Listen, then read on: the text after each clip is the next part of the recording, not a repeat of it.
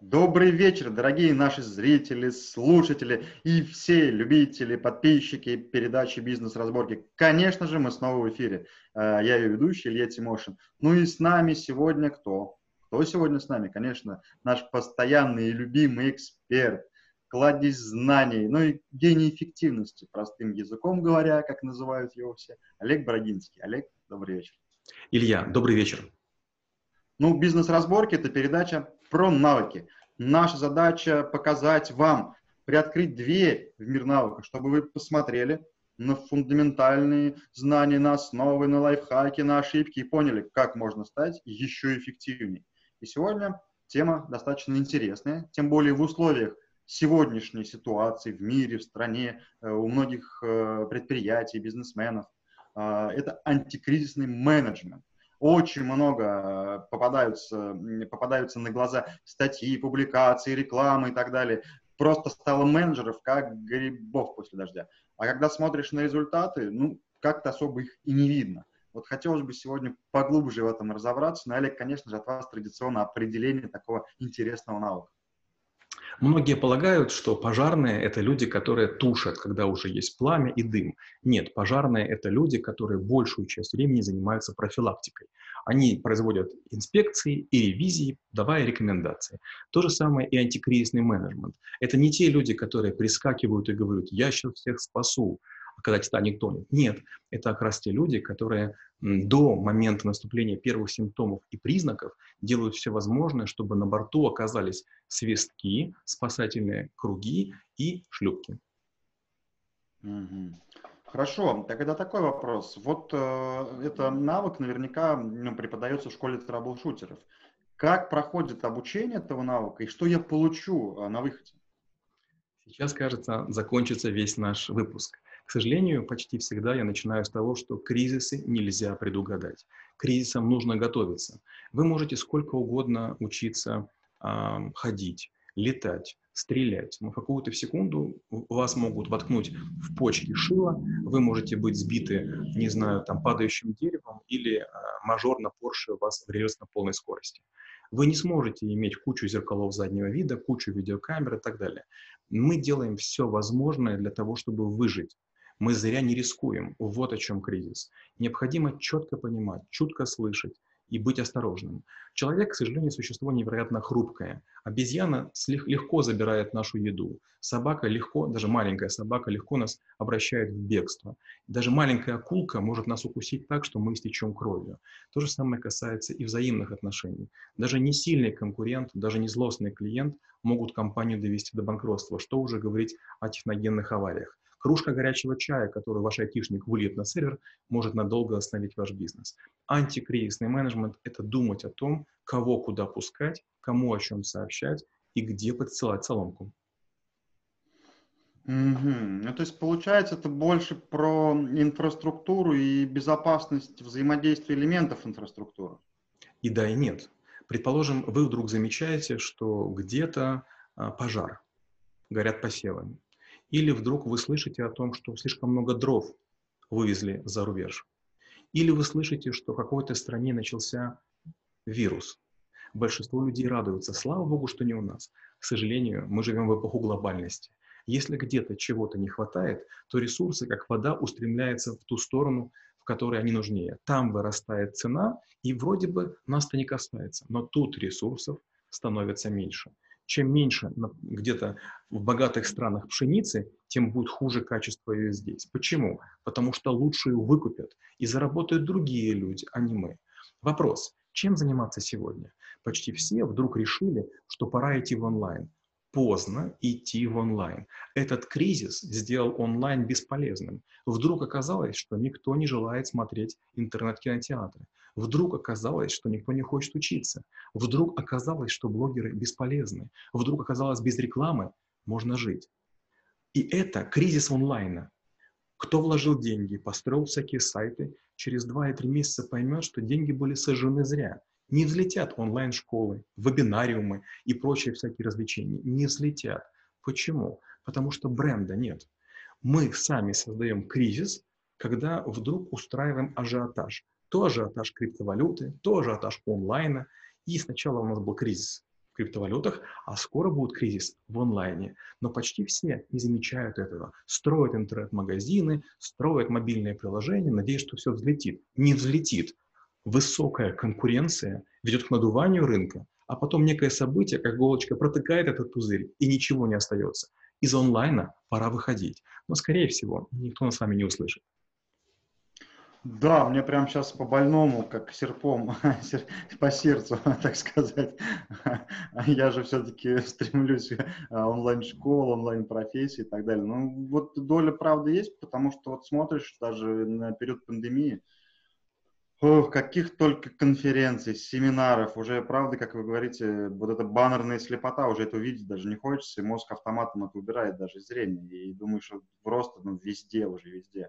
Вот. Э, вопрос, что делать, это, наверное, второй, потому что это не про антикризис, наверное, что делать сейчас с онлайном, да, нам, те, кто туда побежал. А вот тогда другой вопрос. Вот же, ну, пандемия хорошо показала, что есть компании, которые готовы к кризису. И это не только про онлайн. Кто там быстро переобулся и смог выстроить э, под своих клиентов, да, которые точно там были, это хорошо. А есть же те, которые прям совсем схлопнулись, и хорошие компании, которые и сервис у них, и все хорошо. Вот хочется понять, э, вот в условиях неопределенности, потому что придет какой-то другой кризис, вообще с другой стороны. Как правильно подготовиться? Первое, необходимо очень много денег. Схлопываются не те компании, которые не смогли переобуться, не те компании, у которых плохой продукт, а те компании, которые испугались. Если у вас есть спасательный круг, вы можете в бушующем океане болтаться 18 суток. Да, вы обгорите, да, вы устанете, но вы не сможете утонуть, потому что вы будете даже без сознания болтаться в этом кругу. Вы не сможете от жажды умереть, потому что ваша кожа будет пить. И другой вариант. Большинство людей, которые терпят крушение, умирают от страха. Если у вас есть запас финансовый, если вы умеете с вами людьми разговаривать, если вы скажете, ребята, ничего страшного, давайте отдохнем два месяца, у нас деньги есть. Давайте за это время подумаем, как мы будем вернуться, возвращаться к новой жизни. Это была колоссальная ошибка перебываться на лету или на бегу и думать, мы сейчас выстрелим в онлайне. Вот два месяца было пустого онлайна, а теперь все пытаются выйти в офлайн, а для онлайна ничего не сделано. То есть ничего не улучшилось, ничего не изменилось. Колл-центры компании не работают, мастера, которые уехали э, в свои родные города, не вернулись. И дальше что? И вот вы увидите только сейчас, когда кризис уже миновал, когда пик мы прошли, только сейчас начнут компании умирать. Почему? Потому что они не думали, что будет потом. Всегда нужно думать о том, что будет завтра. Вспомните наших мам и бабушек. Они имели квашеную капусту, соленые помидоры, соленые огурцы, запас гречки, запас соли, запас сахара. Тогда это было смешно. А сейчас смешно, когда вы живете на кредиты, когда вы надеетесь только на то, что вы вложитесь в рекламу, когда вы занимаетесь лидогенерацией вместо того, чтобы заниматься продуктом. Только компании, которые имеют бренд, в кризис могут выжить. Вы должны быть на слуху, вы должны быть top of the mind. Куда идти? Туда-то. Где покупать? Там-то. Но в период, когда наступает всеобщее безумие, ваш бренд не выстрелит. Сейчас рекламы будет столько, что мама не горюй. Кто заработает? Рекламщики. И многие компании умрут. Но рекламщики должны додуматься, что когда эти компании умрут, и их бизнес умрет, после кризиса онлайна будет кризис рекламщиков маркетинг станет никому не нужен. Что же будет после кризиса рекламщиков? Вопрос. Антикризисные менеджеры знают на него ответ. Такой хороший заход. Ну, то есть я вот слушаю сейчас это понял, наверное, одно, что невозможно подготовиться э, ни к какому кризису. Вопрос, наверное, антикризисного менеджмента управления как такового, это э, когда приходит ситуация не из страха думать и делать какие-то непонятные действия, а продумать чуть-чуть больше стратегию, да, чтобы вот не навредить себе сегодня и казалось бы, что э, я выжил, да, как раз э, сформировать себе тем самым падение после. Абсолютно верно. Я скажу такую историю. В какой-то момент времени я переписывался в Фейсбуке с главным редактором крупнейшего издания. Говорю, «А как у вас дела? Он говорит, ой, все плохо. Я говорю, а у меня наоборот подъем на 726%. А он говорит, а как так? Я говорю, ну как, потому что для меня это обычный канал, то есть для меня онлайн, ничего страшного. Он, слушай, давай нам поможем, давай развивать. Я говорю, нет, надо готовиться к тому, что уже будет, потому что из онлайна надо выходить, и в нем уже все. Он такой, да нет, не может быть. И смотрю, они разворачивают рекламу, рекламу, рекламу. На днях мы опять списываемся. Говорю, как дела? Он говорит, все плохо. Я говорю, и у меня плохо, у меня все упало на 300%. Но учитывая, что был взлет на 726, падение на 300, я в прибыли на 400. Но в момент, когда ваши лошади устали, нет смысла менять им подковы. Вам необходимо в антикризисном менеджменте иметь многократный запас. Например, у нас был навык про социальные сети, мы о них говорили. Есть люди, которые говорят, я делаю ставку только на Инстаграм или только на ВКонтакте. Я делаю ставку на 10 сетей. Я был в Google Plus до последнего. Я публикуюсь в Одноклассниках, хотя их не верю, ненавижу. Я публикуюсь в Твиттере по одной простой причине. Я не знаю, какой из каналов оборвется. Нельзя делать ставку на один канал, на два канала. Мы же не пытаемся ходить на одном пальчике, мы ходим на двух ногах. Сколько пальцев? 10. Мы же не пытаемся нести тяжелое ведро одним пальцем. Мы берем двумя руками. Сколько пальцев? 10. Нельзя выделять для себя главное направление удара. Вас могут ударить с любой стороны. Поэтому надо озираться на все 360 градусов. Да, печальный, печаль, печальная правда, грустная правда, потому что даже себя анализирую, у меня основная ставка была это все-таки на мероприятии офлайн как спикер, и в какой-то момент все, ничего нету, то есть кризис, да, анти, с антикризисным менеджментом у меня ми, в минус идет сильно, нам надо прокачивать. Хорошо, тогда другой вопрос. Э, суть понятна. Какие есть инструменты или механизмы подготовки, что ли, вот чтобы я прокачал себя как предприниматель следующий кризис, ну, неизбежно, они же чередуют друг друга под разными соусами, видами. Как мне подготовиться? Какие алгоритмы? Делай раз, делай два, делай три. Я расскажу историю. А, я был пионером старших классов, жил в город-городня, Черниговская область, это тьму-таракань. И в какой-то момент времени так получилось, что меня направили в Киев на какую-то пионерскую конференцию очень важную. И мы там участвовали в разных конкурсах, и среди прочего там была зорница. И вот в ходе зорницы группа из скольки-то, значит, этих пионеров, мы должны были переправиться через реку, мы должны были там разжечь костер, мы должны были поставить палатку и кучу-кучу-кучу всего сделать. Учитывая, что до этого времени я примерно лет так пять был туристом, то есть почти каждый день я занимался тем, что вязал узлы, ставил палатки, перебирался через всякие разные преграды, я сказал всей команде, послушайте, есть только один способ победить. Вы спокойно, осторожненько, аккуратненько бежите и больше ничего не делаете. Я побегу первым, я сам разожгу костер, я поставлю палатку, я все остальные вещи сделаю. Когда я прибежал один, и последние 100 метров я ставил сам палатку, разжигал все, ко мне подошли судьи, стоят такие, говорят, а где твоя команда? Что происходит вообще? Ты кто, мошенник, что ли? Я говорю, нет, город Городня, Черниговская область, пионер Олег Брагинский там, трижды турист СССР, дважды, дважды юный турист. В конце концов, подбегает моя группа, и вдруг оказалось, что мы победили. Вопрос, можно было бы в этой ситуации победить, если бы у меня не было знаний по туризму? Конечно, нет. Получается, я один всех вытащил. Это мораль не обо мне, а мораль о вас. Если вы хотите быть готовы к кризису, вы должны быть таким Олегом Брагинским, который умеет и разжигать костер, и ставить палатку, и вязать услы, и всем говорить, что делать. Поэтому, если вы хотите быть готовы к тому, что будет через год, через два, через три, учите то, что сегодня ничего не... То, то что сегодня никто не учит. Учите 10 языков, а не два. И как мы с Ильей снимайте видео не одно за всю свою жизнь, а два каждую неделю. Чем больше навыков вы знаете, тем больше шансов, что вы себя и других спасете. Да, это прям сейчас так емко было, но вопрос все-таки такой, как сказать, более повседневный, что ли, потому что, ну, э, большинство людей, они как раз и не хотят этого ничего делать. Э, ну, суть здесь тоже понятна, да, чем больше мы информации будем впитывать, той, которая нужна, полезна нам, да, вот это, на, навыки прокачивать, тем э, больше шансов, что в какой-то ситуации один из навыков, условно, пригодится. Но большинство же людей не совсем хотят там погружаться, вот что-то трудиться, здесь делать. Да, я понимаю, сейчас будет ответ, что ну, как бы тогда и тони, и, и ты, ты здесь и не нужен. Но, наверное, он будет, будет и правильный. Вот. Но все-таки те люди, у которых есть желание, э, как тогда выбрать для себя направление для прокачки? Или не выбирать, или просто быть в теме компании. Вот здесь все-таки хочется понять, потому что придет кризис с той стороны, откуда мы не знаем. И вот как найти и подготовить те ресурсы заранее? Я все равно до конца не понимаю. Я приведу пример. Моя супруга врач-ортодонт, она занимается зубами, прикусом. Это такая не очень распространенная такая история. Все лечат кариесы, но прикусом занимаются далеко не все. И вот моя супруга выучила брекеты, такие дуги. После этого выучила капы. Для большинства врачей этого достаточно. Но мы решили, что она выучит английский, французский, немецкий, израильский, кучу кап и кучу брекетов. Ни один нормальный врач так делать не будет.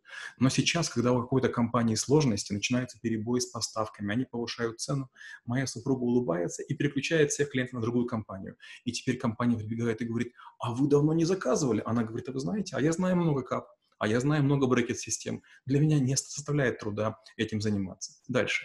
Моя супруга сейчас учит язык, то есть она, будучи специалистом, работающим с утра до, до вечера в центре Москвы возле Кремля, дважды в неделю учит английский язык. Уже несколько, несколько лет. Знаете почему? Потому что почти нет стоматологов, которые разговаривают на английском.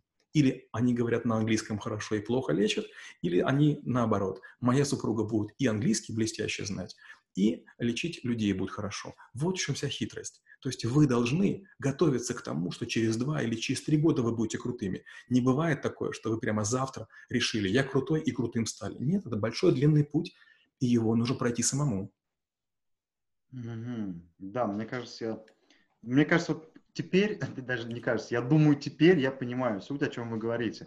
А, ну, если так вкратце на своем примере, да, я должен обучать не одной платформе, не на одной платформе создавать интернет-магазин, а на максимальном количестве платформ, которые есть, потому что неизвестно, какая из них завтра загнется. Я пример расскажу. У меня есть товарищ в бюро Брагинского, Яценко Александр, и мы с ним знакомы очень давно. Он программист, я системщик, мы учились в одном вузе на разных кафедрах. Я знаю 11 языков программирования, Саша знает 23 языка программирования.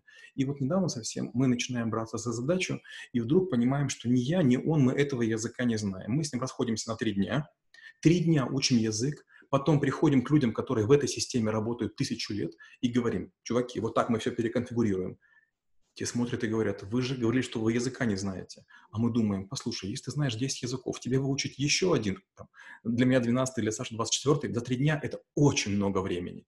То же самое и с обычными языками. Я не знаю людей, кроме Петрова, да, который бы знал бы хотя бы 20 языков. Я знаю 30, 28 живых и 2 мертвых, греческий и латынь. И знаете что? Почти каждый день мне это помогает. А вот если вы не знаете чего-то, то вы не можете это использовать, потому что вы не знаете, чего вы не знаете.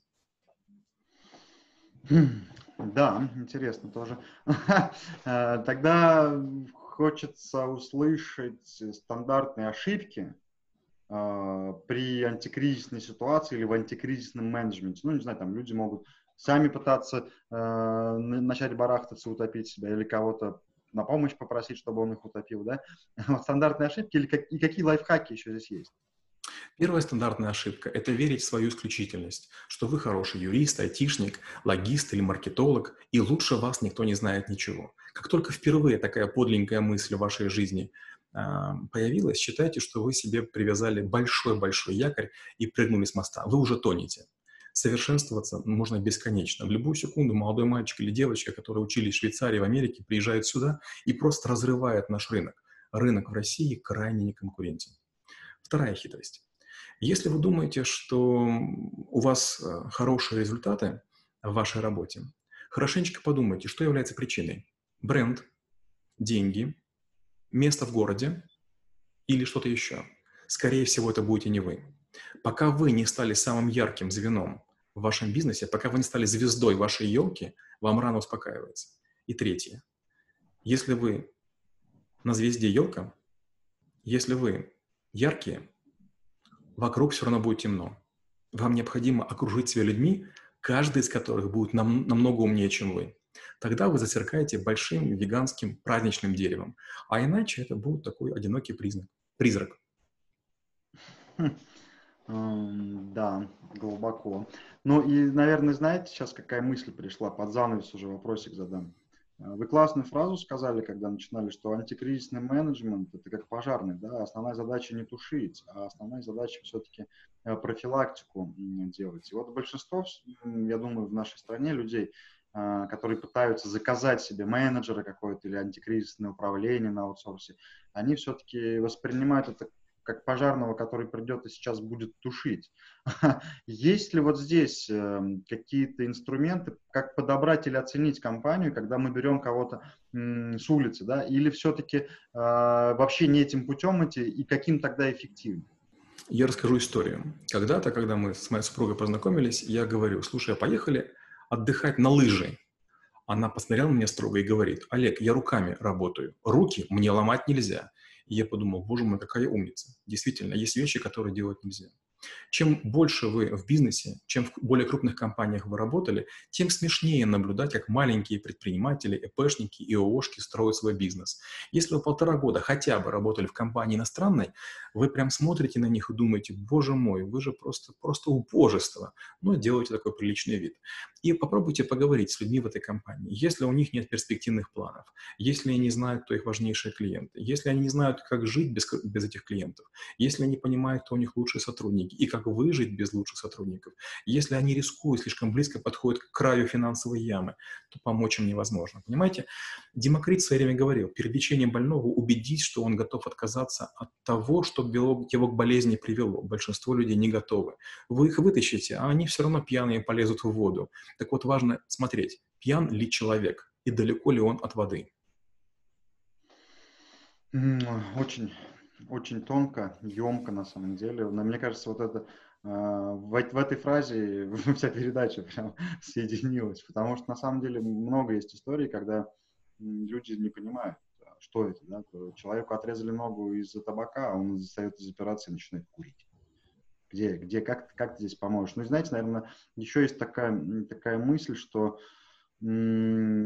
кризис-то, вот это понятие антикризисного управления, вот столько там деталей и смыслов, потому что, как вы говорите, вот э, малыши, которые ходят по лезвию постоянно, да, и суют руки в розетки, э, ну, для них кризис это просто ежедневная ситуация, да, как, как там, там нужно просто пойти и человеку мозги поменять немножко, проучиться, да, вот, и здесь-то получается понятие вот этого кризиса как такового, оно, ну, для, для всех отдельное. Вот здесь тогда вопрос, вот малыши, предприниматели, еще один себе вопрос позволю.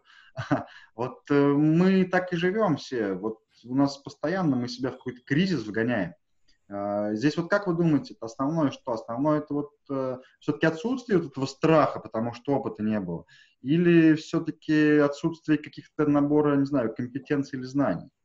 Я очень надеюсь, что когда-нибудь у нас с вами будет навык надежности. Есть, такой, есть такая модель построения надежных систем из ненадежных элементов.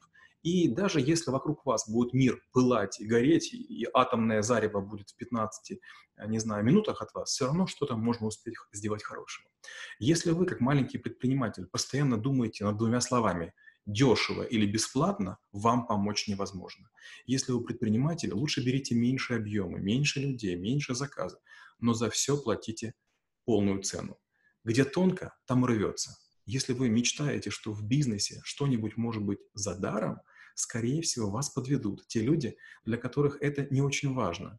Деньги повышают важность дружбы и связей. Маленькие подарки укрепляют дружбу.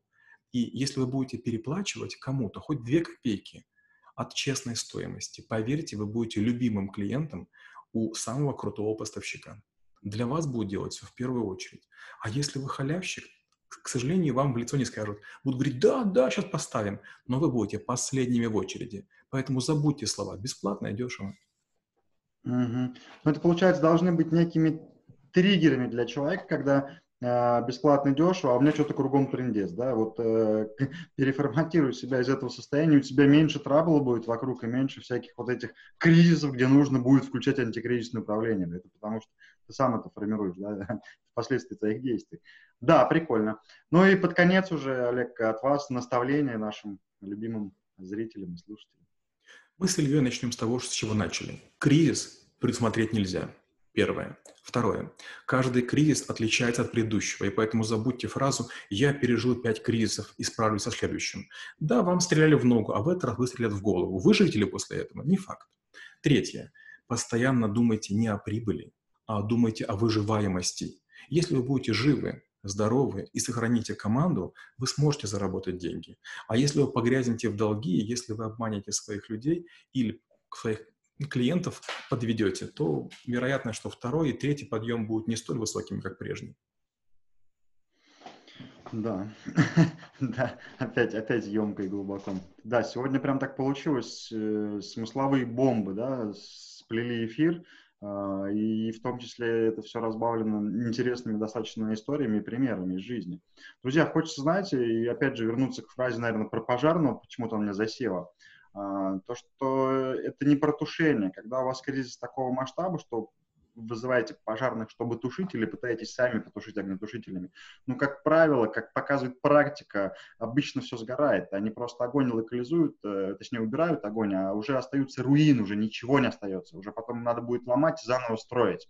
Вот, поэтому относитесь все-таки к антикризисному менеджменту не как к тушению, потому что потом разбирать руины будут строители, да, оно и само догорит, а как к профилактике. И, и ищите точки, откуда вы можете себя развивать по разным направлениям.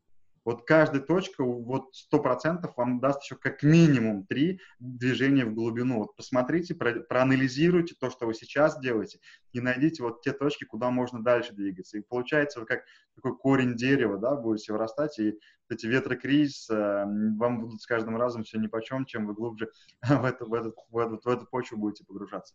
Да, прикольно, глубоко. Олег, спасибо огромное за очередной замечательный эфир. Друзья, оставайтесь с нами. Скоро в эфире новый навык. Спасибо и до встречи в очередной бизнес-разборке. Чудес и волшебства.